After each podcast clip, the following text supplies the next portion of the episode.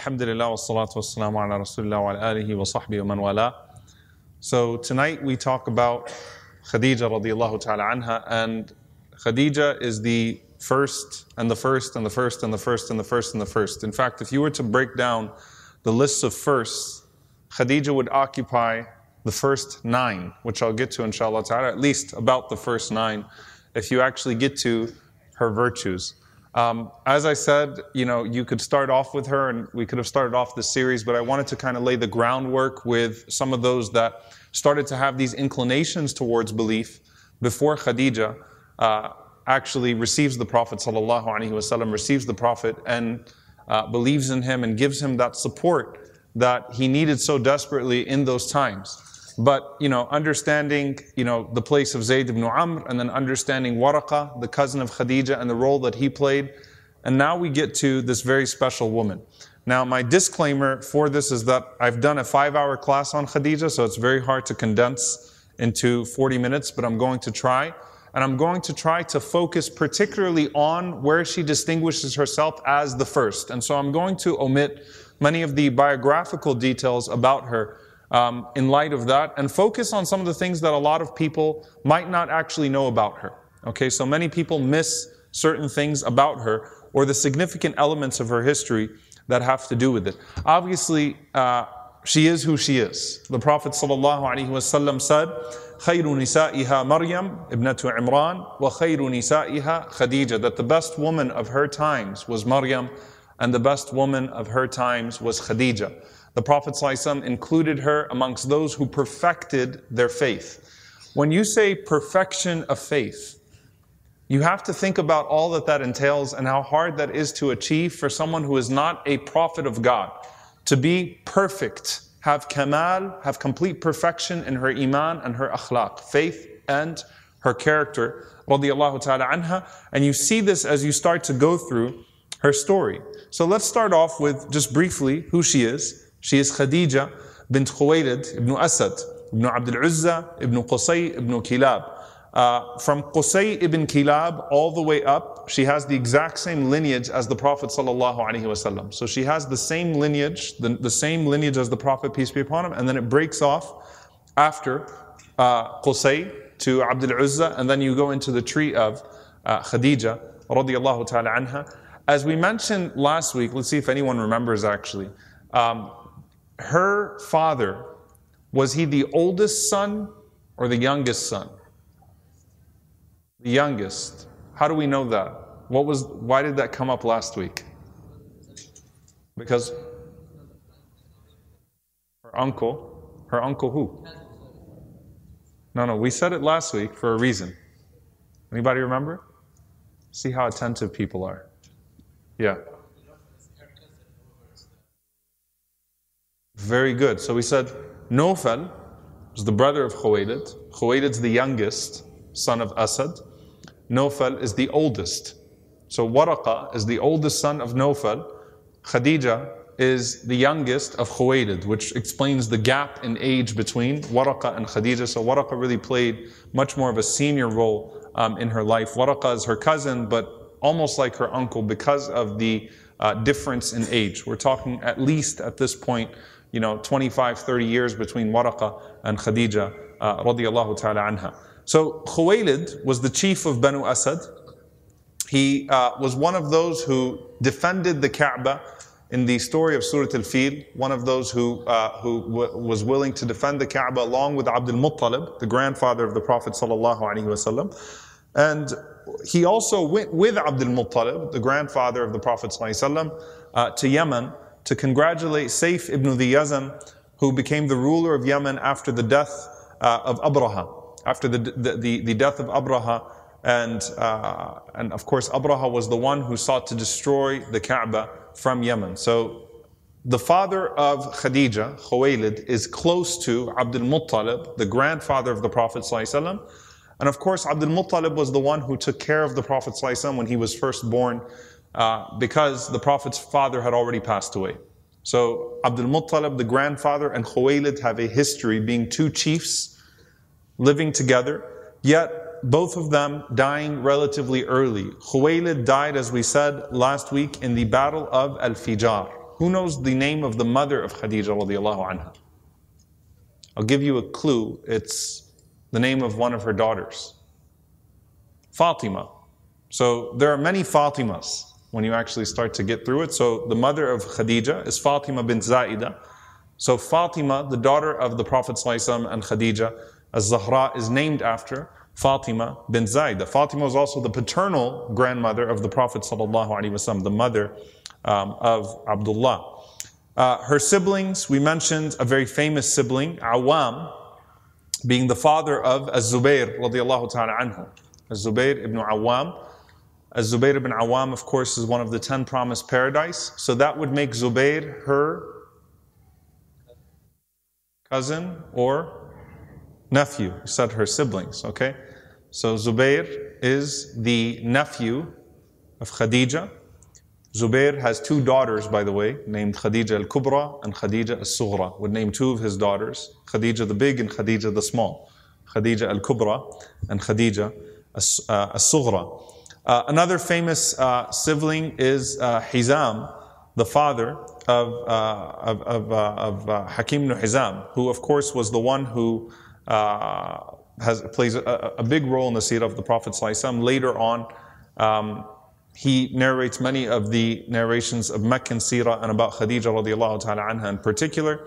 There is Hala bint Khuwaylid, um, the sister of Khadija radiallahu ta'ala anha. Her son, Al-As, the son of Hala bint Khuwaylid, would marry uh, Zainab, the daughter of Khadija and the Prophet sallallahu. So that's one of the sisters of Khadija radiallahu ta'ala anha as well. And, you know, uh, the rest of that, obviously, this is just meant to give you somewhat of a picture of what's happening in Mecca as it comes to the Prophet ﷺ. Khadija radiallahu ta'ala anha was born 15 years before the Prophet ﷺ. So she was 15 years older uh, than the Prophet ﷺ. That would make her year of birth what year? You can't just say 15 years before the Prophet. We don't have BP before Prophet's birth, right? Five what? 595? 585, 555. The Prophet ﷺ was born in the year 570. You got your numbers mixed up. Five, you got prophethood. That's right. So you have got you're, you're on to something, just not this thing. All right. So she was born in the year 555, 15 years before the Prophet. Her name is a really interesting name. It's a, an extremely unique name. If you look through the uh, the early books where they they they you know, track the names. The names that people would use in the Arab world at the time were pretty common. Just you see a lot of aunts, moms, daughters kind of recycling the names over and over and over again. Khadija is not one of those names. Just like Muhammad is unique only to him, Khadija is not a name that you find. Khadija means premature. Khadija actually means linguistically premature. And so the indication is that she was born well before the due date and uh, some of the scholars, you know, mentioned maybe the wisdom of that. She was premature. She was ahead of her time. You know, truly, subhanAllah, as a woman ahead of her time, but as a girl, when she was born, she was born premature, hence her family called her Khadija. Uh, and so you don't find any Khadijas before Khadija, all right, which is very rare. You find many Fatimas. You don't find many, or any Khadijas, in fact, before Khadija, radiallahu ta'ala anha. So she was born a very premature birth, given the name Khadija. She was extremely beautiful, uh, well educated, literate, well dressed, sharp, uh, perfect in her behavior, perfect in her character, the most elegant woman of Mecca. She grew up to become the most elegant woman of Mecca. Uh, she never worshipped idols, just like the Prophet ﷺ and Abu Bakr. She was one of those who, who chose not to worship idols. Part of that is probably the influence of Waraqa bin Nawfal, who we spoke about last week, radiallahu ta'ala anhu. That there was this idea, um, and it was okay for some to not worship the idols, but of course, what was prohibited or what would be uh, confronted would be the character or a person like Zayd ibn Amr who would actually confront idol worship before the Prophet ﷺ receives uh, the revelation. She has another nickname, even before Islam. Does anyone know what it is? Tahira.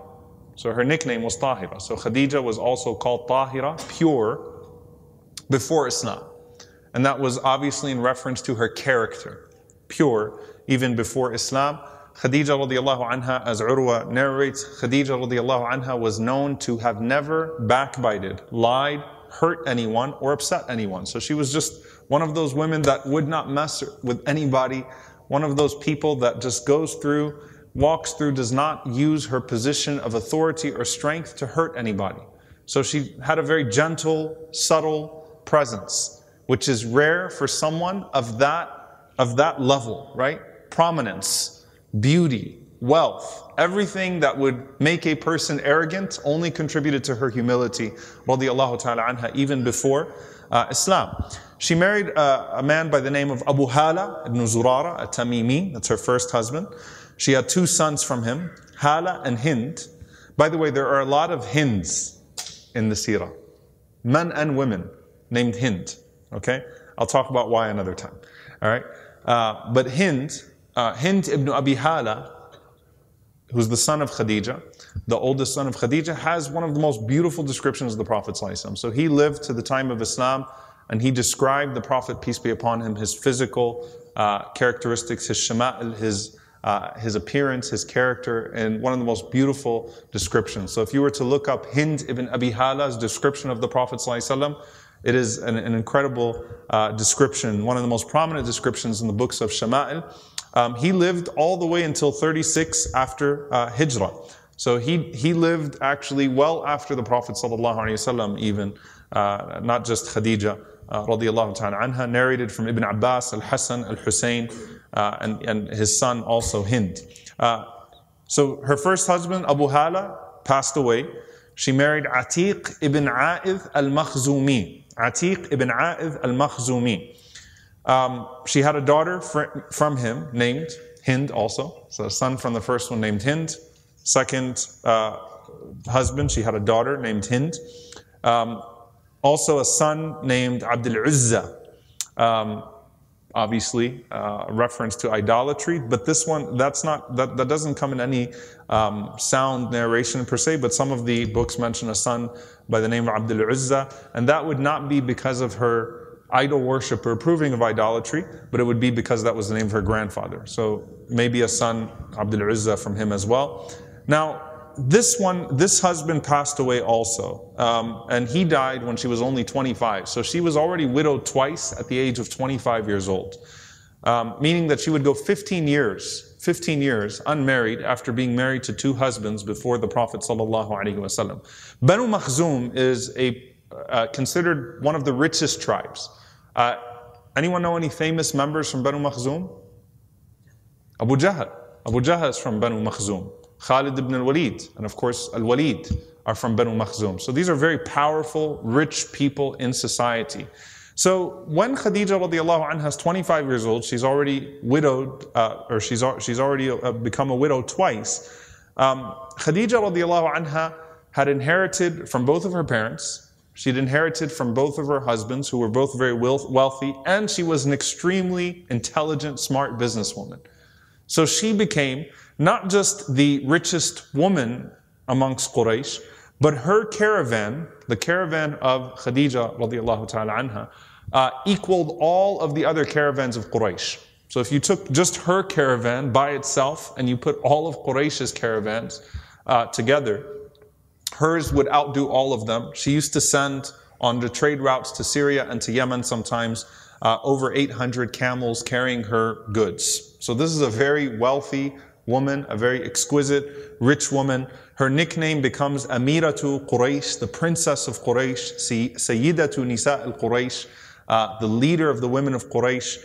Khadija al-Kubra, Khadija the Great. There are so many different nicknames that she acquires along the way, aside from Tahira, which was one that was more prominent and, uh, you know, and interchangeable with her name Khadija uh, growing up. She also um, there was a, a green silk pavilion over her roof. So it's really interesting. If you walked into Mecca, there was a green silk pavilion over her roof. And uh, that wasn't a sign of her wealth. That was actually a sign for the poor that were in need. They knew to go to her house. So she wanted, she wanted it to be very open and clear that she would give her money uh, freely uh, to the orphans, to the poor, to the widows, to the sick. She used to help uh, the poor get married. She used to provide the mahar herself. So she was an extremely generous woman um, as well. Um, at one point, there's a narration that she had uh, over 400 servants. Uh, so this is a woman that is giving to much of society that occupies a great place of prominence in her society. Obviously, because of her humility and her, uh, her goodness, she also got taken advantage of quite a bit in business, right? So she would employ traders, have people take her caravans to uh, Yemen, to Syria, which were the famous trade routes for the people of Mecca. And often they'd come up short. She knew she was being cheated. Uh, and she was looking for an honest merchant that she could entrust with her wealth on those trade routes. So she herself actually never made the trip to, uh, to, to Asham or to Yemen, but she was looking for someone uh, that, she, that she could give that wealth to. How does the Prophet ﷺ enter into this picture? Okay, so how does he even come up in the conversation? Uh, the Prophet ﷺ's actual career coming up was not a merchant. What was he? He was a shepherd, right? And he said that all of the prophets were shepherds. It's one of the ways that Allah taught the prophets character, is that all of the prophets of Allah at some point were shepherds. And so the Prophet ﷺ was a shepherd. And he was a shepherd primarily uh, for Abu Talib and taking care of Abu Talib's business as well. Now, at the age of 18, the Prophet ﷺ also started to play the role of being a broker. Um, so, so in a contract of mudaraba, where you have a silent partner and an active partner. So he would start to be a person that would engage in some of those trades um, on behalf of a seller.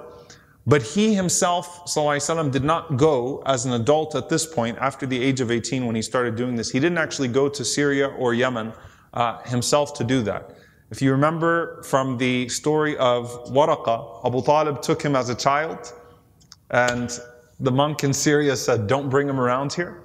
And he did not bring him back over there. So when the Prophet ﷺ grew up, this is the only, sec- only the second time that he's going to go out to Asham.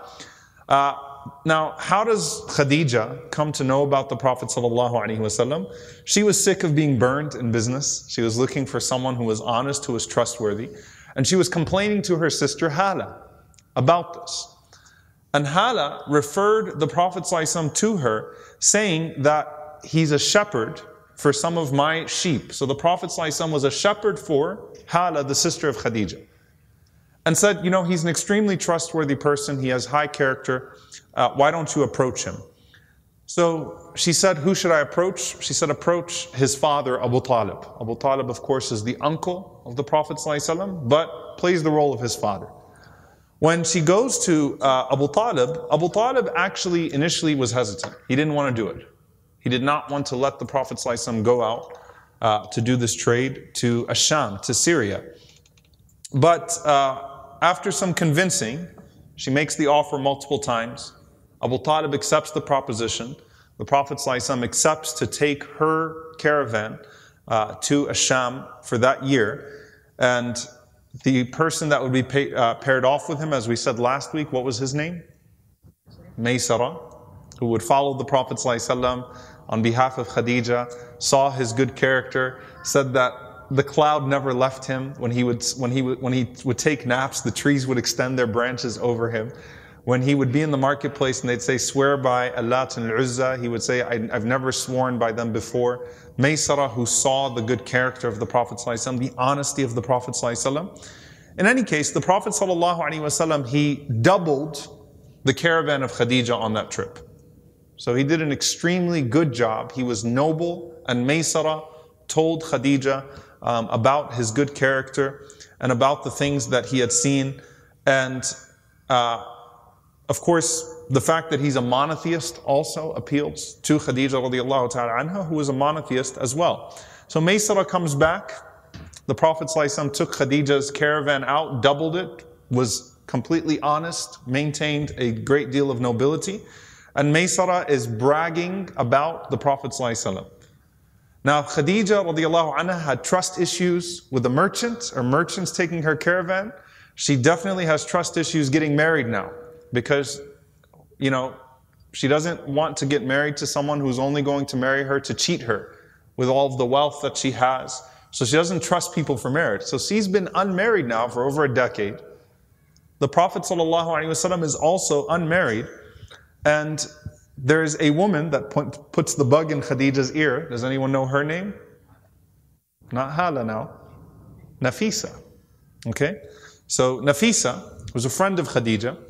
She goes to Khadija and asks her, How's everything?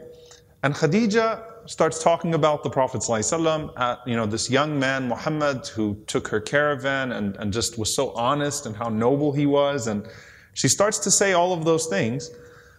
So Nafisa sees the spark in her eye, and Nafisa says, Well, why don't you marry him? Khadija radiallahu anha said, You know, I, I wasn't interested in marriage, and I've been turning people down this whole time, so it's not really something I thought of. The Prophet was also turning down all proposals. Why was the Prophet not getting married? What was the main reason why he was not getting married? Anyone know? He had a poor family he wanted to take care of his family. So he felt indebted to Abu Talib to, you know, again, this is a situation where you have the family living together, different kids, the kids of Abu Talib being transferred here, living with the, with the Prophet. Abu Talib himself was a very poor man, a respected man, but a very poor man. So the Prophet was holding off getting married. Uh, she was holding off um, getting married. Um, and Khadija radiallahu anha, I mean, obviously the Prophet from an economic perspective, his class compared to her class, this is a very different class. So uh, Khadija radiallahu anha, in a conversation um, with Nafisa, uh, asks Nafisa to inquire from the Prophet if he's even interested. So Nafisa is the one playing the role here right? She heard from Khadija, she got the, okay, she's interested. She goes to the Prophet ﷺ. She says to the Prophet ﷺ, why don't you get married? He says, you know, I, I, have to care for my family, I have to take care of them. Um, but who would you suggest anyway? And Nafisa says, what about a woman with nobility, wealth, beauty, character? She's got everything. The Prophet ﷺ said, uh, who? So she said, Khadija. The Prophet ﷺ said, Why do you think she would marry me? You know, what, what would make Khadija radiallahu anha, Amira to uh, Nisa al Quraysh, the, the princess of Quraysh, Sayyida to Nisa al Quraysh, marry me? So Nafisa says, Let me ask her. So Nafisa goes back to Khadija. Khadija sends the proposal. Abu Talib comes back with the Prophet ﷺ, and who conducts the marriage? Come on, Waraqa, good. Just want to make sure you all were paying attention last week. So think about this. Tahira, Tahira, the pure one, marries Al Amin, the truthful one. Right? SubhanAllah, their nicknames, Tahira and Al Amin. And we mentioned last week the dream that Khadija radiallahu anha had of the sun descending into her home. And Waraqa telling Khadija that this would be, uh, that you would marry a nobleman or a prophet. Okay? Now, I want to actually give you some perspective here because it's important about how history changes now. Who had Khadija received proposals from before the Prophet ﷺ? Abu Jahl, Abu Sufyan, Uqba bin Abi Mu'ayt. Three people who would oppose, of course, the only one that lived to accept Islam would be Abu Sufyan but three of the fiercest enemies of the Prophet ﷺ when he receives prophethood. Three powerful, arrogant men, right? Khadija did not want any part of them. Despite the strength, despite the nobility, the wealth, all the power that they had in society, she turned down proposals from all three of them, which is unheard of. If you live in Meccan society, you don't turn down a proposal from Abu Jahl who at that time was not called the father of ignorance. He was Amr ibn Hisham, Abu al-Hakam, the father of wisdom, powerful, you know, strong, noble, noble in many ways, a leader, right? Turns down all of them. Imagine the trajectory of history if Khadija marries one of them instead. Subhanallah, which was the, the expected route for Khadija. So Khadija ta'ala anha did not do that. Why did she marry the Prophet why did she marry the Prophet? For what reason? Was it because of how handsome he was? He was very handsome. Was it because of his lineage? He had a, you know, lineage was a big thing to the Arabs. It was because of character. And she actually told the Prophet sallallahu alaihi wasallam, "Inni qad raghibtu fika lihusni khuluqika wa sidqi hadithik." She said, Look, the reason why I fell for you, I, I wanted you, I desired you, is because of your noble character and your truthful tongue. The two things I noticed about you, your good character, your truthful tongue. That's what attracted me to you, Ya Muhammad sallallahu alaihi wasallam. And you know, this is acting upon revelation before it comes. The Prophet ﷺ said, إذا أتاك من ترضون دينه وخلقه فزوجوا. If someone comes to you with religion and character, you marry that person. You marry that person. You look for those things. Obviously, religion is ambiguous at this point. Character is not ambiguous. And what drew Khadija to the Prophet ﷺ, uh, was his character. This is what the ulama say, the scholars say. ألم يجدك يتيما فآوى ووجدك ضالا فهدى ووجدك عائلا فأغنى that Allah found you poor and He enriched you, He put you in a, in a, in a place uh, of success. That Khadija radiallahu ta'ala anha, uh, marrying the Prophet ﷺ was special. 40 years old, she was 40, he was 25. And the Prophet ﷺ, through his marriage to Khadija, his place in society changed significantly. For one, it freed him up significantly to play a more important role in society. So it freed him up. They're a wealthy couple at this point. Um, the second thing, it gave the Prophet some access to the elites that he did not have before, and that would play an important role in his da'wah. That would play an important role in his call. Now, the Prophet, peace be upon him, already attained a position due to his nobility and his character. People already knew him as a good man and loved him and respected him. But now being married to Khadija gives him a different status in society altogether. So he moves into the house of Khadija radiallahu ta'ala anha. Um, in, the, in five years of, uh, so after, after, the, after five years of marriage, they had six children. Um, who, who, can name all the children, by the way? All right, it's too late for you guys. I'm not going to do that. So Zainab, Ruqayya, Umm Kulthum, Fatima, Al Qasim, and Abdullah. Okay? uh, four daughters Zainab, Ruqayya, Umm Kulthum, Fatima, Qasim, and Abdullah. Uh, according to a narration from Urwa, Khadija named the girls, the Prophet ﷺ named the boys. Um, so you have six children that come from this, and not just six children that come into this household, you also have other people that live in this house. Who else, who else lives in this home? What's that? So some of Khadija's previous children, also live with the Prophet ﷺ and Khadija. I just want you to get a, an idea for how many kids are in this home. Okay? Who else? Someone just said it. I heard someone say it. Zayd ibn al-Haritha. So Zayd ibn al-Haritha was um, actually a, a, he was a, a uh, he was in, we'll talk about Zayd in detail at some point, but Zayd was captured, enslaved, um, and then bought by Hakim ibn Hizam, gifted to Khadija radiallahu ta'ala anha, the Prophet sallallahu alaihi wasallam saw Zayd, the Prophet sallallahu immediately loved this young man. Khadija radiallahu anha gifted Zayd to the Prophet sallallahu who freed Zayd and adopted him as a son. So Zayd became Zayd ibn Muhammad. Did I lose you all? Hakim ibn Hizam, the nephew of Khadija, gifted Zayd to Khadija. Khadija gifted Zayd to the Prophet ﷺ. The Prophet ﷺ freed him and took him as a son instead. So he was the adopted son, known as Hibbu Rasulullah ﷺ, the beloved one of the Messenger of Allah sallallahu alaihi wasallam. Who else is in this household? What's that? Umm Ayman? Not exactly. Not exactly. Not living in the household. Yeah. Not Zubair. Zubair was actually being cared for by Nofal. Not Anas. Anas is Medina. Later, later. Ali. Why did, why did you all forget Ali? What's going on here? Ali radiallahu ta'ala anhu. Right? Ali radiallahu anhu.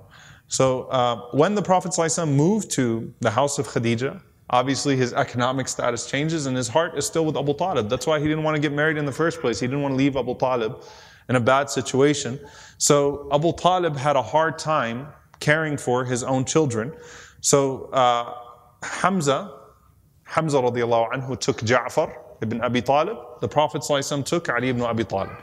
Okay, so Ja'far was raised in the home of Hamza, and Ali was raised in the home of the Prophet. So this is a pretty full house, right?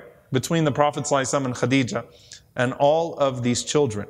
And the way that this relationship goes for the next uh, 15 years before Islam comes into the picture is, a, is, is this model relationship. They absolutely loved each other. They only had one argument one time. And the argument was that Khadija anha asked the Prophet ﷺ to attend a gathering uh, of some of the relatives. And the Prophet ﷺ said, Ay Khadija, wallahi, la a'budu lat abada, wa la a'budu al-uzza abada. And Khadija said, Khalillat khalil uzza. So he said to Khadija, I will never worship Uzza, I will never worship Allah, the idols. And Khadija was saying, forget about Lat, forget about Uzza. Meaning that Khadija wanted the Prophet ﷺ to go to one of those gatherings just to be with the relatives, and the Prophet ﷺ did not want to attend any of the gatherings where the idols would be uh, worshipped. So that's the only time that they actually had an argument was over, was over that. Uh, one of the narrations that took place at this time is Khadija loved, she loved to make the Prophet ﷺ happy.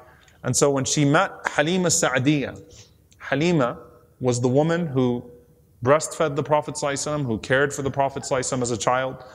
When Khadija uh, met Halima Sa'diya and he saw and she saw the way the Prophet ﷺ loved Halima Sa'diya like a mother, Khadija radiallahu anha gifted her with 40 sheep and a camel. And that, that was the habit of Khadija. It gives you some context. If she met someone who helped the Prophet ﷺ as a child or when he was young or when he was destitute, Khadija would spend on them right? She would gift them for what they did for the Prophet ﷺ. So it gives you some of a, some, some context to the Prophet ﷺ repaying that favor later on after the death of Khadija to spend on Khadija's friends.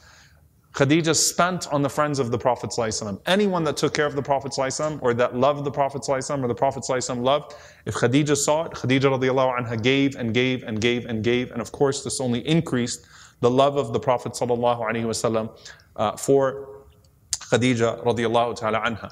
Of course, one of the significant incidents before revelation here is when the uh, tribes fought over the placement of the stone in the Kaaba, al-Hajar al-Aswad, the black stone in the Kaaba, and the tribes made an agreement that they would uh, that they would resolve the dispute by whoever walks through the doors next will place the stone together. The Prophet ﷺ walks through, they said, Al Amin Radina, Al Amin Radina. It's the trustworthy one, the truthful one. We are pleased. It's the truthful one. We are pleased. And the Prophet ﷺ came up with a strategy. He said that all of the tribes will, that will put the black stone in the cloth, and all of the tribes will grab uh, a part of that cloth. That way they all place the stone together. And so it solves the dispute of giving favoritism to one tribe um, over the other. Now, of course, that's a, that's a position that the Prophet ﷺ in part occupies now because of who his wife is. Okay? Because of who his wife is, uh, ta'ala anha. Now, all of that I just summarized as much as I could and paraphrased, and I hope I didn't lose anyone, to give you this context to revelation. Okay? To revelation. The Prophet ﷺ had the most beautiful wife the most elegant wife, the most wealthy, noble, um, comforting, caring, loved his children, has an incredible space in society. There is nothing more that a person could want at this point, meaning from a dunyawi perspective, from a material perspective, the best moments, the best time of the Prophet's life was 38, 39 years old, this, this lead up to revelation, where when he walks through the streets, he is noble. Everyone recognizes him. He's a peacemaker. When he speaks, everyone listens. They honor him. His family life is good. His societal life is good. He has everything that he could possibly want. Right? And suddenly, the Prophet ﷺ starts to see dreams. This is an important understanding of revelation, right?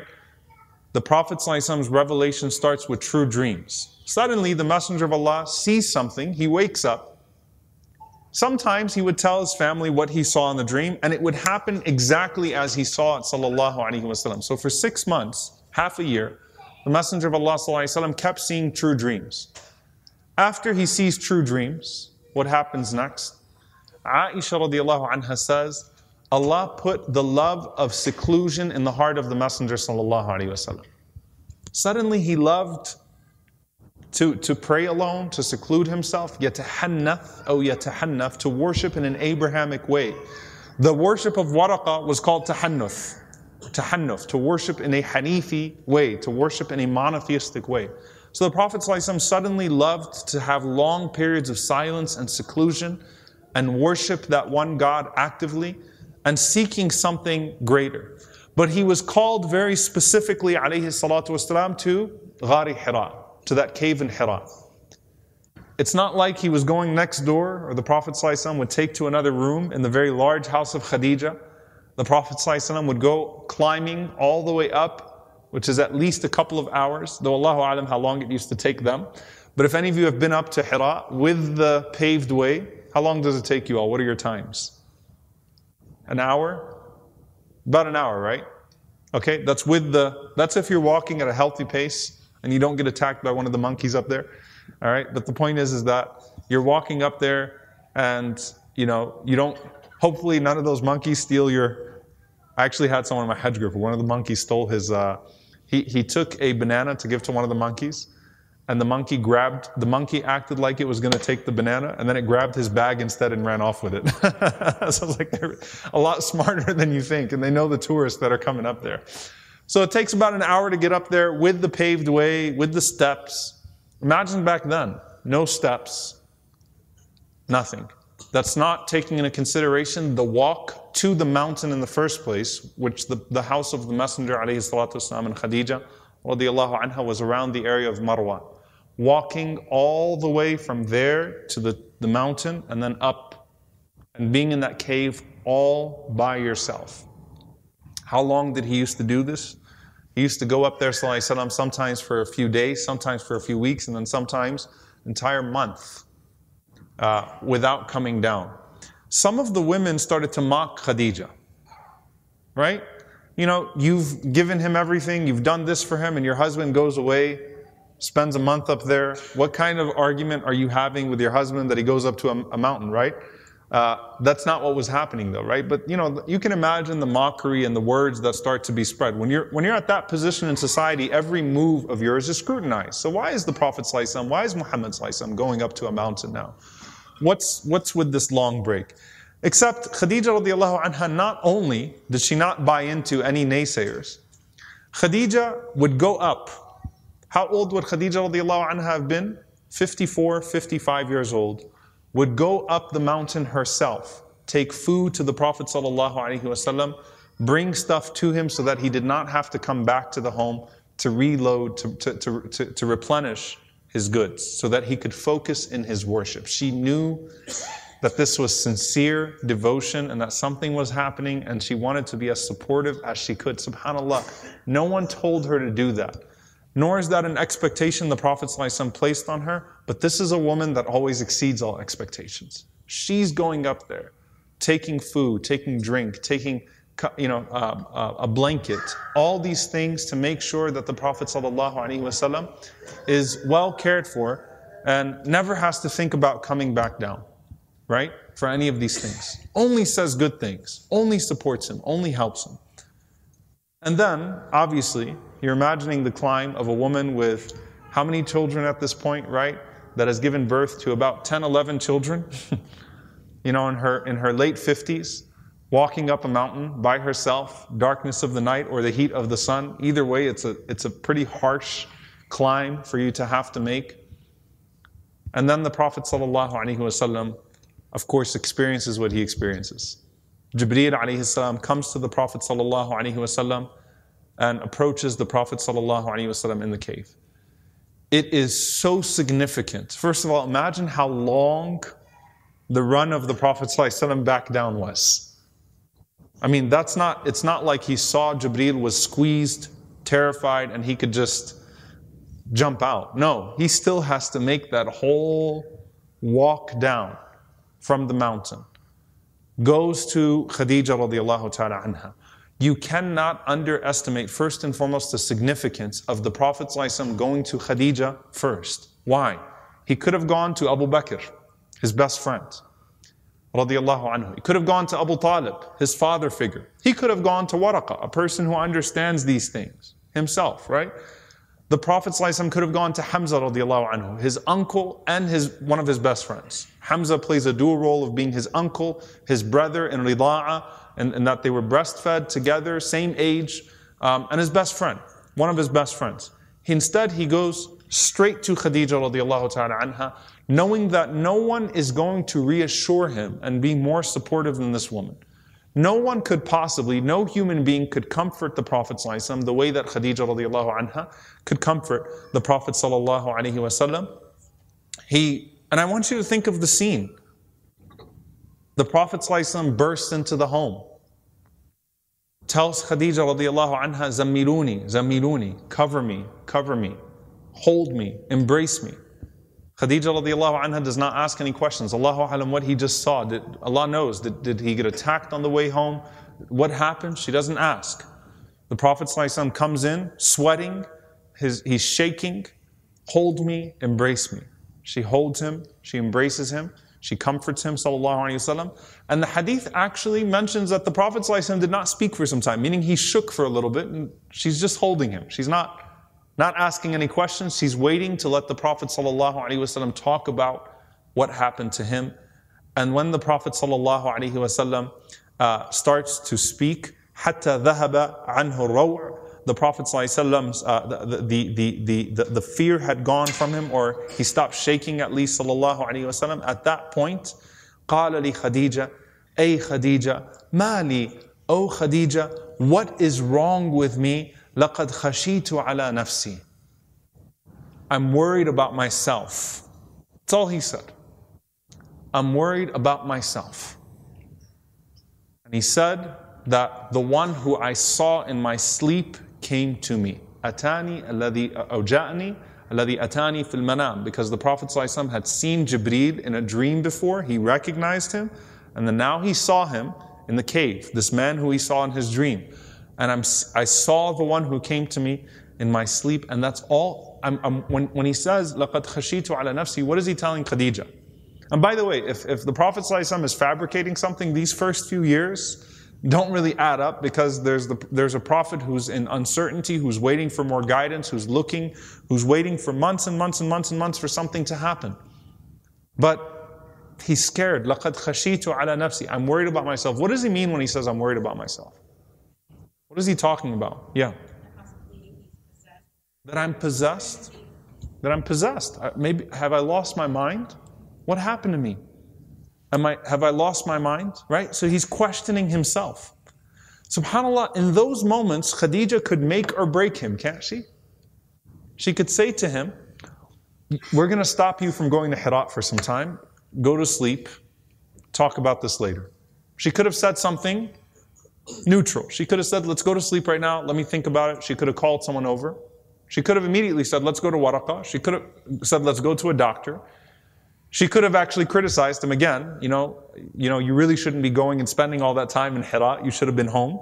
I needed you here. You went to Hira. She could have used it as an opportunity. She could have mocked him. Anything. There are so many things she could have said to the Prophet ﷺ in those moments. But subhanAllah, right away, what, what are the first words she says? And I actually went through all the narrations. I studied all 19 narrations. I was like, let me find what the first word was. And I want to be sure of it. What was it? Close. First, before that even, she said, Kalla, Kalla, no, and Kalla is no way, Abshir. These are glad tidings. SubhanAllah, Kalla, Abshir. These are glad tidings. This is good news from Allah. And then she said, فَوَاللَّهِ لَا يُخْزِيكَ اللَّهُ أَبَدًا I swear that Allah would never disgrace you. First thing, she denies, because the Prophet ﷺ needed to hear, I'm not crazy. Did I lose my mind? Am I possessed? Kalla, of course not. No way. Right? Kalla. And then abshir, don't be sad. Don't be sad.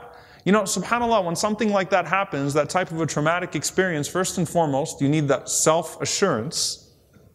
And then you need to be able to see the good news that is hidden in what seems to be a very difficult uh, hardship. Khadija achieves that in two words with the Prophet. Kalla, that no, you did not lose your mind, you're not crazy. Abshir, this is good news. Why? فَوَاللَّهِ لَا يُخْزِيكَ اللَّهُ أَبَدًا Your Lord would never disgrace you. You think Allah would disgrace a person like that? You think Allah would disgrace a person like you? And then she starts to tell the Prophet ﷺ what he needs to hear. Words of reassurance. And they're not just ambiguous, uh, you know, words. She says, فَوَاللَّهِ إِنَّكَ لَتَصِرْ رَحِمْ She starts to mention all these qualities. She said, first and foremost, you are someone who maintains good relations with kin. وَتَصْدِقُ الْحَدِيث And you only speak words of truth. You only speak words of truth.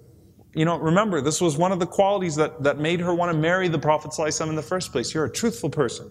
You only speak words of truth. وَتَحْمِلُ الْكَلْ And you help the poor and the destitute.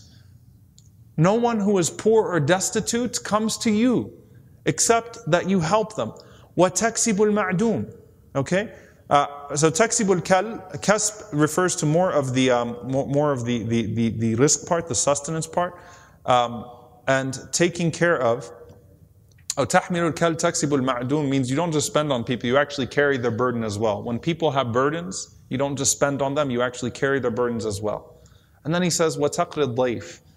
She says, wataqrid layf. You entertain your guests. You're even good with your guests. Watu'inu ala nawa'ib al-haqq and you assist those who are stricken with calamities. You are always there for those who are in hardship. SubhanAllah, in this, in these few sentences, that is, the Prophet came down with revelation. Khadija radiallahu anha has inspiration. How does she come up with those words?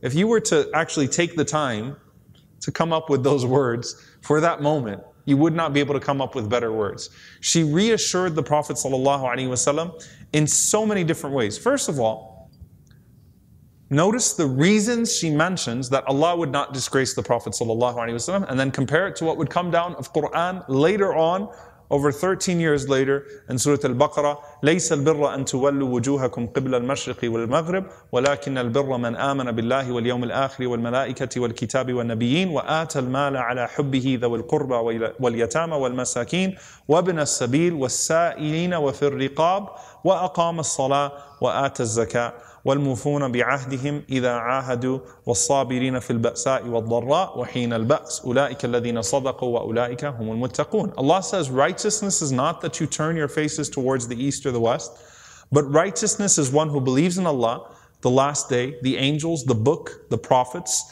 and gives out of their wealth in spite of their love for it to relatives to orphans to the needy to the travelers to those who ask for help for the freeing of slaves and who establishes prayer and gives zakat, those who fulfill their promises when they make promises, and those who are patient in poverty and hardship and during, uh, during struggle, those are the ones who have been truthful, and it is they who are righteous. Khadija radiallahu anha, her description of why Allah would not disgrace the Prophet actually already matches up with Quran that would come later on.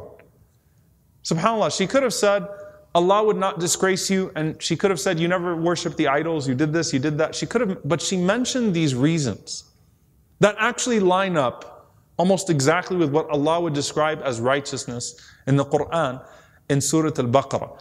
And also, some of the scholars mentioned Khadija radiallahu anha mentioning these things, this confidence that she has in the Messenger sallallahu alaihi wasallam is important because no one knows the Prophet like her. It's his only wife. His only wife. They have been married now for 15 years, right? I mean, no one knows the Prophet ﷺ better than her. And so th- those words of confidence coming from your spouse are particularly significant. This isn't some poet in front of the Kaaba, you know, uh, saying all these words about it's your wife, your spouse, saying that about you. Also, knowing that rich people, wealthy people, usually don't do the things that you do. The Prophet was not transformed by his wealth, by the wealth that came to him when he married Khadijah. But instead, he used that for more noble things and more truthful um, and charitable things. And this here makes Khadijah radiallahu anha not just, you know, subhanAllah, the first believer here, right? She actually is believing in the Prophet ﷺ before the Prophet ﷺ is certain of himself. Think about how incredible that is. She's telling the Prophet ﷺ before he's sure of himself that I'm sure of you. That's tasdeeq before, you know, confirming, you know, his truthfulness before even hearing it from him. I'm sure you are upon the truth. I'm sure that Allah would not let you uh, be disgraced. She says, let's go to Waraqa. Right? That was her idea to go to Waraqa. فَاسْأَلُوا أَهْلَ الذِّكْرِ إِن كُنْتُمْ لَا تَعْلَمُونَ Ask the people of knowledge if you don't know any better. And by the way, we mentioned Waraqa made this comment and said that if I live to see when your people run you out, لَأَنْصُرَنَّكَ نَصْرًا مُؤَزَّرًا That I will support you with everything I have. I will consume myself. I'll stand by your side and fight along your side. You think Khadija radiallahu anha sitting there, hearing Waraqa say that didn't affect her? Like that's going to be my mission then. Right? I mean, if you were to describe Khadija's support for the Prophet ﷺ, it's nasran mu'azzara. It is undying support throughout it all. It is what Waraqa desired to do, that Khadija radiallahu ta'ala anha would do. Uh, after that time, remember there was a pause where Jibreel did not come back for some time. The Prophet was seeing Jibreel alayhi salam um, in human form, in his, in his human figure. But the Prophet was not able to confirm anything at this point. He hadn't been called at this point.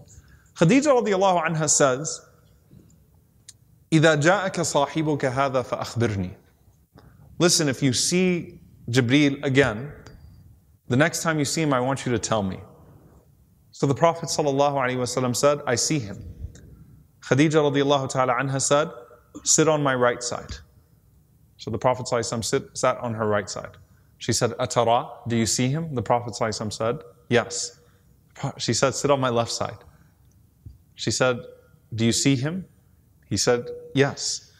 So then Khadija ta'ala anha uh, sat behind him, put her arms around him and her legs around him. So like he's sitting, you know, in her grasp. And then on top of that, she takes off, now it says she removed her khimar, meaning she removed, uh, you know, at that, you know, the khimar, at that point, the women used to wear something on their head. And then obviously when the, when the order came down, then they, then they moved it o- uh, over and they tied it, right? So she removed her khimar and she held him and she said, Atara, do you see him? And the Prophet said, no. this is an interesting narration, right? And then she says, Uthbut فَإِنَّهُ مَلَكْ وَلَيْسَ بِشَيْطَانٍ. She said, be firm, this is an angel, not a devil. That's Khadija radiallahu anha. What just happened, right? Even the Prophet ﷺ, what do you mean? How do you know? Because she was talking about the haya of Jibreel alayhi the modesty of this angel. She said that if it was a shaitan, the shaitan would stay around but Jibreel had modesty and shyness, that this angel would have modesty and shyness, so the angel would not stay if he perceived intimacy or something of that lines. Jibreel alayhi salam would give salam from the outside. So Khadija radiallahu anha is figuring this out. As a woman, obviously she's the cousin of Waraqa, she's a wise woman, a noble woman, but she's she's figuring things out herself, and she is guided naturally towards His goodness. And this is what we hear from the, you know, that, that the Prophet said there are people who are muhaddathun. They are just guided to natural goodness by the angels, like Umar bin Khattab anhu. It's as if they're receiving revelation because they're just, they, they, they have certain inclinations.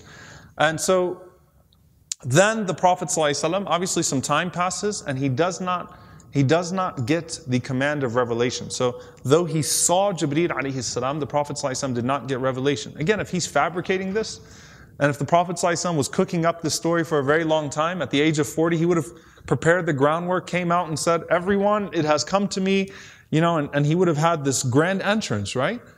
But there are months passing by. And Khadija is the one comforting him. And then, subhanAllah, the hadith of Jabir ibn Abdullah, where the Prophet wasallam, uh, went out and he saw Jibreel alayhi salam in his full angelic form. This was the first time he saw Jibreel alayhi salam in his full angelic form, sitting on a throne between the heavens and the earth, covering the entirety of the horizon, and coming near the Prophet sallallahu wasallam. And the Prophet sallallahu wasallam ran back to Khadija radiallahu ta'ala anha, once again said, Zammiluni, Zammiluni. Khadija radiallahu anha embraced the Prophet sallallahu alayhi wasallam, though this time there's a history that happened some time ago, right, where she knows what must have happened. And at that moment, the next revelation of the Quran, Surah Al-Muddathir.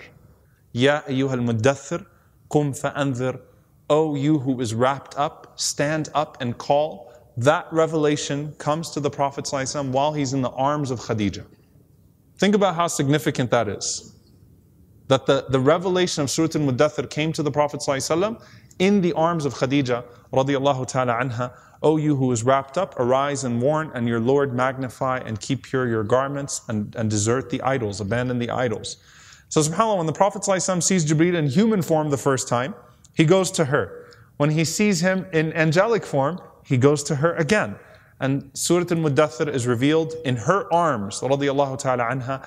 And after Surah Al-Muddathir came, the Prophet ﷺ said, You are the first one I'm calling to this message. And Khadija radiallahu anha said, And I am the first one to accept this message. I'm not going to question it. Absolutely no hesitation supporting him sallallahu wasallam. So she, she is the first Muslim, the first believer, the first of many things, as I'll say. And the Prophet ﷺ says, Mada ahdun naum, that sleep is gone. We're not going to sleep anymore after this, right? The time of sleep is gone. That time of just peace that we had is gone now. That the tri- tribulations that are going to come, that Waraqa warned of, certainly those tribulations will come. The Prophet ﷺ made his first wudu and his first prayer with Khadija. The Prophet ﷺ made his first tawaf with Khadija. He would pray his qiyam with Khadija. Khadija radiallahu anha sold away her clothes and her goods and spent on the call of the Prophet ﷺ, spent on the da'wah of the Prophet ﷺ. When the Prophet was boycotted, this is probably the most, subhanAllah, this one is heartbreaking. Because you can imagine emotionally what it did to the Prophet ﷺ. You don't think, as much as he loved Khadija, you don't think he felt guilty? Seeing, you know, this man of empathy, seeing the pain that the da'wah was causing her, that suddenly it's not just him going down, being rejected and pelted and, and slandered and losing everything. She's losing everything too, right? But when the boycott happens, when the boycott happened, the boycott was of two tribes Banu Hashim, Banu Muttalib. Khadija is not included in either of those tribes. Khadija technically could have avoided the boycott, meaning she could have stayed on the outside of the ghetto that was created, the area that was created, that was wired off. No one's allowed to go there, prohibited from food and drink. She could have stayed on the outside in the comfort of her home and supported her husband from there. But Khadija insisted on being with the Prophet ﷺ when the boycott of Banu Hashim and Banu Muttalib happened. And on top of that, Khadija radiallahu anha uh, used uh, what, what she had of connection to her to her husband to her cousin Hakim, her nephew Hakim ibn Hizam, um, radiallahu ta'ala anhu, to, to secretly sneak in food because the people were starving. So Khadija used her connection to sneak in food into the area of the boycott. And what did Khadija eat? Khadija radiallahu anha, a woman who lived her entire life in wealth, beauty, elegance, she ate grass to survive. So even the food that came in, she donated it. She distributed it. She spent it on everyone else. SubhanAllah, complete selflessness. Imagine the Prophet ﷺ looking at her, becoming frail, losing her weight, becoming bony, becoming sick all the time all of a sudden. She was an old woman at this point, right? She's now in her 60s. And not only that, never once complains. This is the amazing thing about her.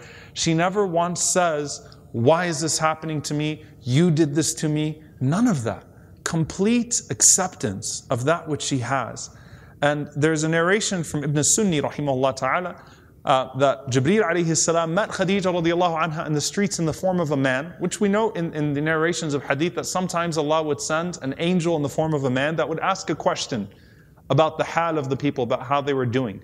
That Jibreel Islam asked, the, that asked Khadija radiallahu anha about her situation in the Prophet sallallahu alaihi wasallam, and she said nothing but praise of the Prophet and gratitude to Allah. And then, obviously, in the last moments of Khadija, when she's about to die, this woman that believed in him, gave him everything, loved him, supported him, encouraged him, now 25 years 25 years. So the Prophet married her at 25, and these 25 years, one of the only uh, monogamous marriages in Mecca. He's married to her only. Prophet ﷺ never had a jariyah, never had a wife, nothing, just her. And Khadija losing herself, dying, literally from eating grass in a boycott that she voluntarily is participating in. She voluntarily is in that boycott. And then the hadith in al-Bukhari from Abu Hurairah radiallahu ta'ala anhu, that Jibreel alayhi salam came to the Prophet sitting in his, in, in, in, in his living room. This is during uh, the last days. And he says to the Prophet sallallahu alaihi wasallam, Ya Rasulullah, O Messenger of Allah, هذه خديجة قد أتت معها إناء فيه إدام أو طعام أو شراب. He said, O Messenger of Allah, this is Khadija coming to you. She's carrying a dish that has some, some soup or some food or some drink. And he says to her, فَإِذَا هِيَ أَتَتْكَ When she comes to you, أَقْرِئْ عَلَيْهَا السَّلَامِ مِنْ رَبِّهَا Tell her that Allah sends salam to you. Allah give her salam from her Lord. SubhanAllah, Jibreel conveying a salam specific to Khadija from Allah. Another first, the first person to receive salam from Allah in this ummah. Not just that, وَمِنِّي السَّلَامِ And give Khadija my salam too. So tell her Allah sends salam.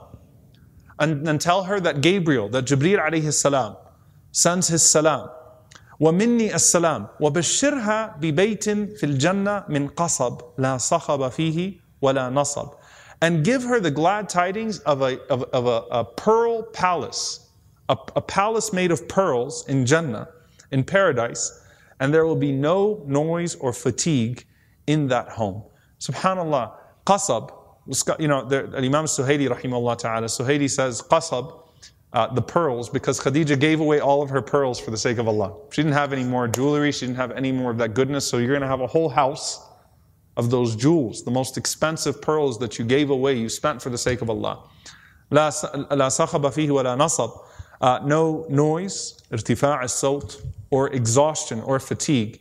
And Suhaili says because she never raised her voice at the Prophet ﷺ once, nor did she ever tire him. She always was a source of peace, comfort, tranquility to him. So Allah would give her eternal tranquility as a result of that. No more noise, no exhaustion. And some of the scholars mentioned because of the, the taunting of the people of Mecca. At this point now, you don't walk out of your house without the people of Mecca yelling at you, cursing you, throwing things at you, harassing you. So give her the glad tidings of a palace in paradise made of pearls. She will hear no noise and no fatigue within. Khadija anha walks in, she's holding this tray. The Prophet says, Allah sends his salam to you. Or he says, Hada Jibreel, Jibreel is here. And he says that Allah sends salam to you. And Jibreel sends salam to you. And gives you the glad tidings of a home in paradise made of pearls. There is no noise and no fatigue therein. Khadija radiallahu anha smiles. She says, Inna Allah huwa salam.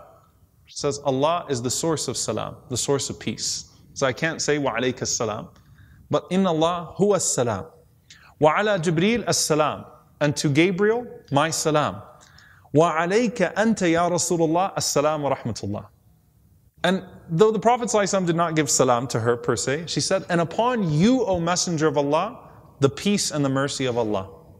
So she added the Prophet ﷺ in her response.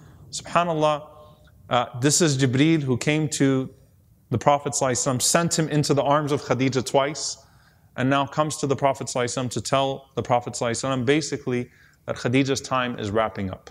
Right? This was a sign, as Ibn Hajar rahimahullah says, that the time of Khadija was near, that she was about to die. And Abu Talib had died, this is in the year 620. Abu Talib died at the age of 80 years old. Khadija radiallahu anha died only, according to some narrations, three days after Abu Talib.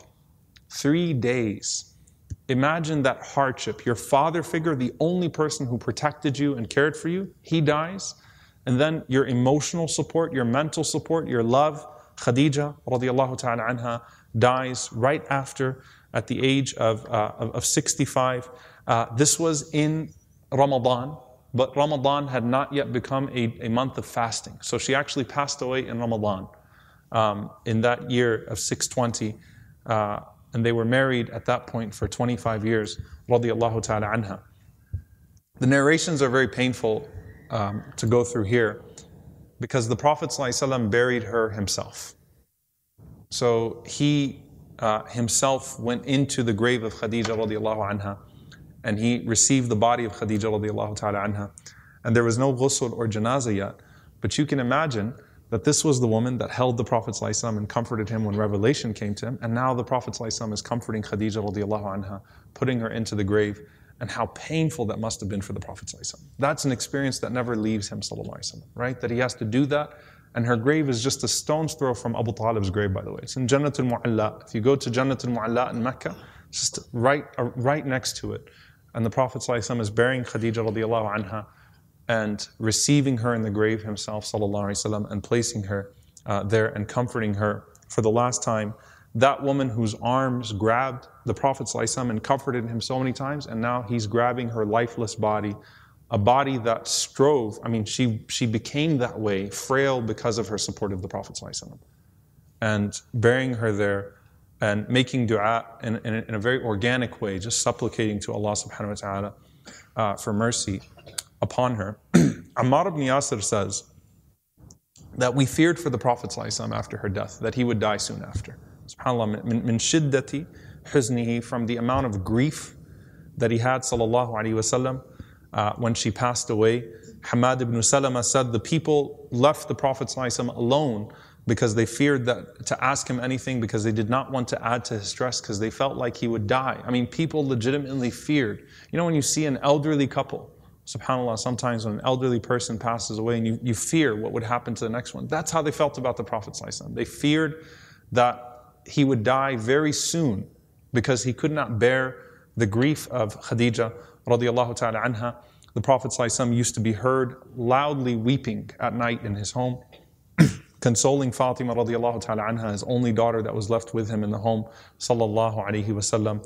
And even after uh, she passed away, um, most of the narrations, most of the narrations about Khadija are from Aisha radiallahu anha.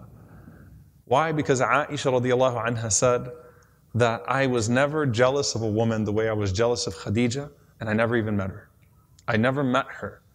The dead wife of the Prophet, but he, she said, I was so jealous of her. And uh, she said, every day, 13 years after his death, she said, Wallahi, a day did not pass except that he mentioned her. You imagine that? 13 years with everything going on the Badr, the Uhud, the Khandaq, the Fath, all that stuff. And he would never, he would never go a day without mentioning her. She says, لا يكاد يخرج من البيت حتى يذكر خديجة. He would not leave his home in the morning until he mentioned Khadija رضي الله عنها. فيحسن الثناء عليها. He would praise her. فذكرها يوما من الأيام فأخذتني الغيرة. So one day the Prophet ﷺ was going on and on about her and she said, I became overcome with uh, my jealousy. And that's when she said that I, I, I stood up and I said to the Prophet sallallahu alaihi wasallam, hasn't Allah given you someone better than this toothless woman, old woman from Quraysh? Like she pushed her luck. She said, I said to the Prophet sallallahu alaihi wasallam, called her the old woman, toothless woman of Quraysh. Didn't Allah give you someone better than her? And she said that the Prophet sallallahu alaihi wasallam his face changed in a way that it would not change except revelation was coming to him. That's the power of the face change of the Prophet was as if Quran was being revealed to him. She said he was angry, his, his, his hair stood, sallallahu alaihi wasallam. And he said to her, he did not belittle Aisha. And notice Aisha is the one narrating this. This is beautiful because our mother Aisha narrates this out of to show the virtues of Khadija, right? To show the virtues of Khadija and the character of the Prophet Said the Prophet stood up and he said, Wallahi ma Allahu khayra min He said, I swear by Allah, Allah did not replace her with someone better than her. Amanat bi ith kafara bi nas. She believed in me when everyone else disbelieved. Right? So subhanAllah, you talk about the first آمنت بي إذ كفر بي الناس. When everyone disbelieved in me, she believed in me. صدقتني إذ كذبني الناس. She considered me truthful when other people considered me to be a liar. وواستني بمالها إذ حرمني الناس أو أنفقت بي إذ حرمني الناس. She spent her money on me. She didn't just give me these empty words. She spent her money on me when other people held back. وَرَزَقَنِي اللَّهُ وَلَدَهَا إِذْ حَرَّمَنِي أَوْلَادَ النِّسَاءِ And Allah gave me children through her. And He did not give me children through other women. That this is the mother of my children. This is, this is, she's all this to me. No, Allah did not give me someone better than her. And Aisha radiallahu anha said, I knew from that moment never to push that button again, never cross that line of saying anything about Khadija. Khadija was off limits for the Prophet sallallahu alaihi wasallam. Said anytime the Prophet sallallahu slaughtered some sheep, he would take a few pieces of the sheep, he'd put it to the side, and he'd tell someone, "Arsilu, arsilu ila astiqa'i Khadija." Go send it to the friends of Khadija. And when, when, when Hala, the sister of Khadija, when the Prophet ﷺ would hear her voice, the Prophet ﷺ would, would peek and he would look around and he would say, Allahumma hala, Allahumma hala, oh Allah, it's hala, oh Allah, it's hala. And actually, it's, oh Allah, let it be hala, meaning I, I hope I'm actually hearing because hala had the voice of Khadija. So he wanted to be reminded.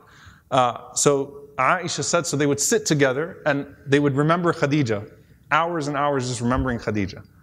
Right? So the Prophet ﷺ just longed for any memory of Khadija radiallahu anha. Aisha says, one time this old woman came to the house and the Prophet ﷺ treated her with so much kindness. He emptied out the whole house for her. And I thought she was just a beggar in the street or something. So I said, تقبل على هذه العجوز هذا الإقبال Like you grant, you greeted this elderly person like that?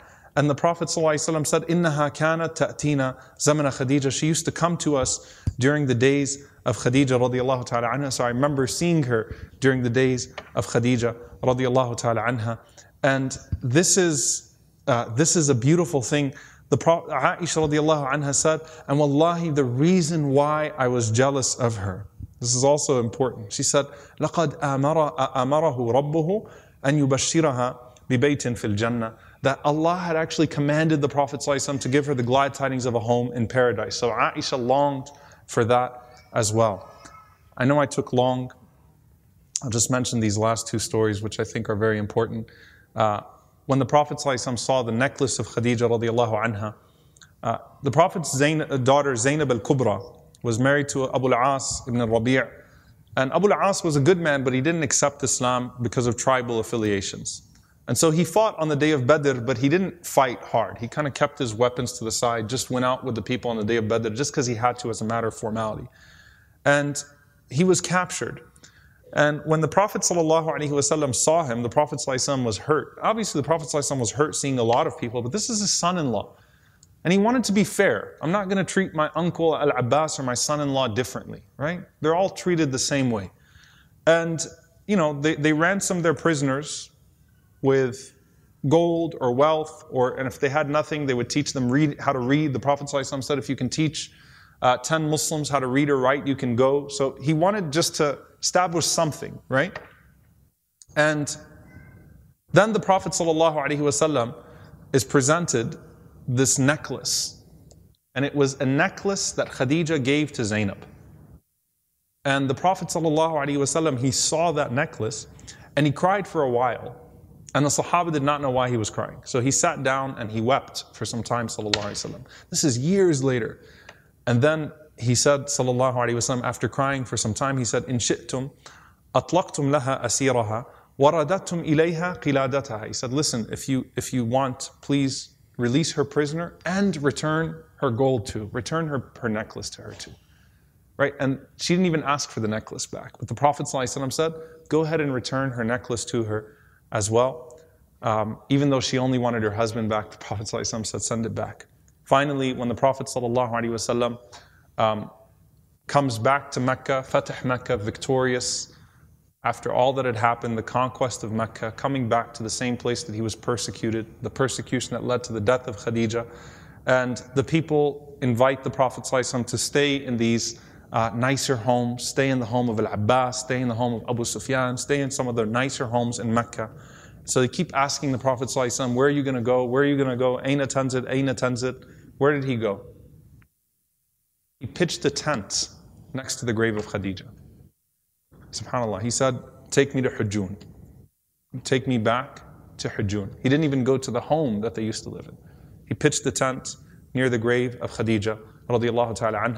This is a woman that never prayed Fajr, Dhuhr, Asr, Maghrib, or Isha. This is a woman that never fasted Ramadan. This is a woman that did not see Islam formulate as it did post Medina.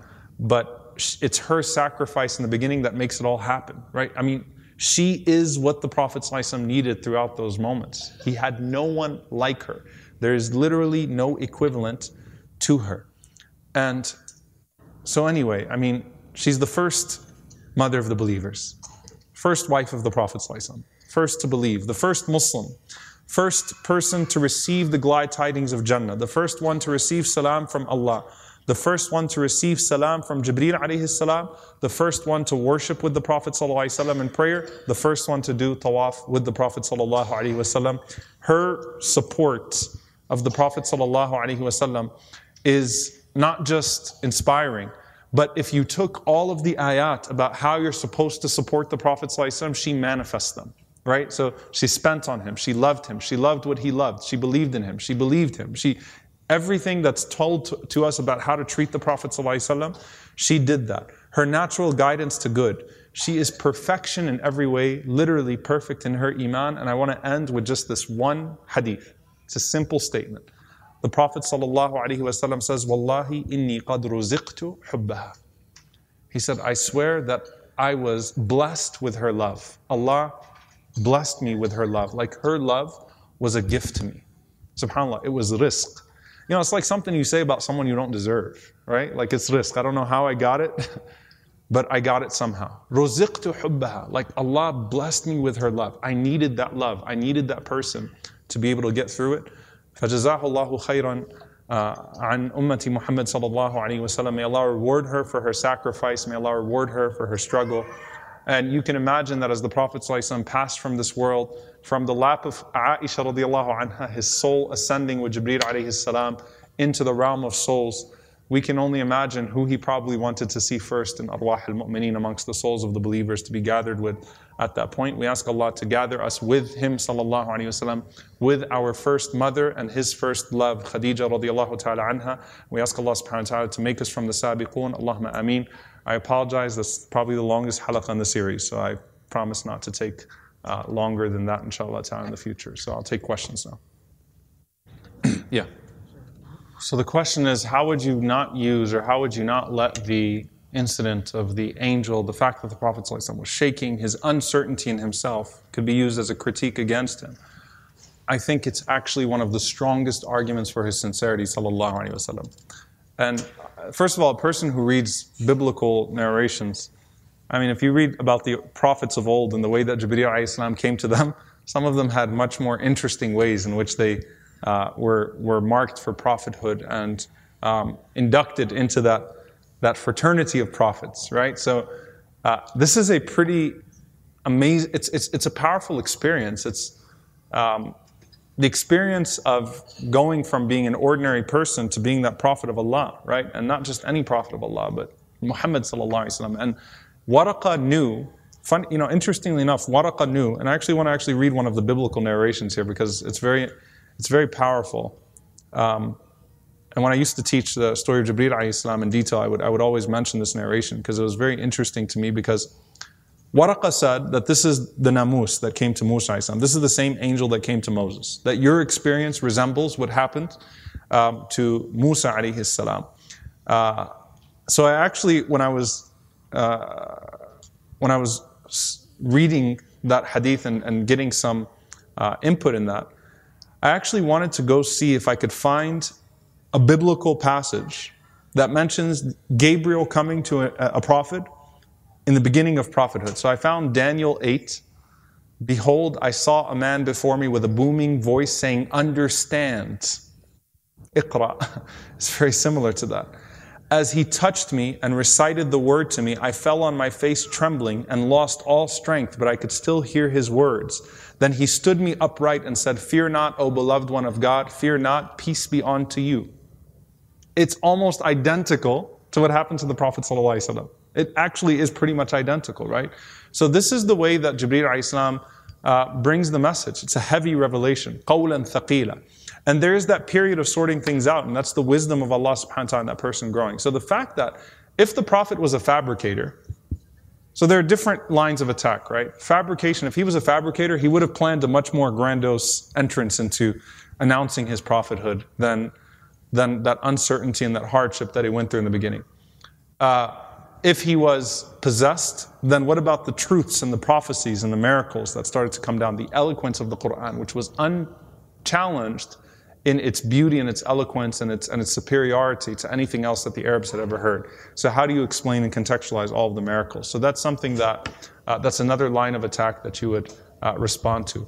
All in all, um, you know, Sheikh Muhammad Elshinawy did a series called The Proofs of Prophethood for uh, Yaqeen, and mashallah, he researched it thoroughly. Uh, taking some of the old literature of Dala'il an-Nubuwwa, uh, the proofs of prophethood, and putting them into uh, chapters. So you can actually go and you can read through the, the proofs of prophethood, inshallah ta'ala. And it's publications. And they have infographics, videos, the whole thing. But it goes, it's very systematic uh, there. And it's, it's just wonderful, mashallah.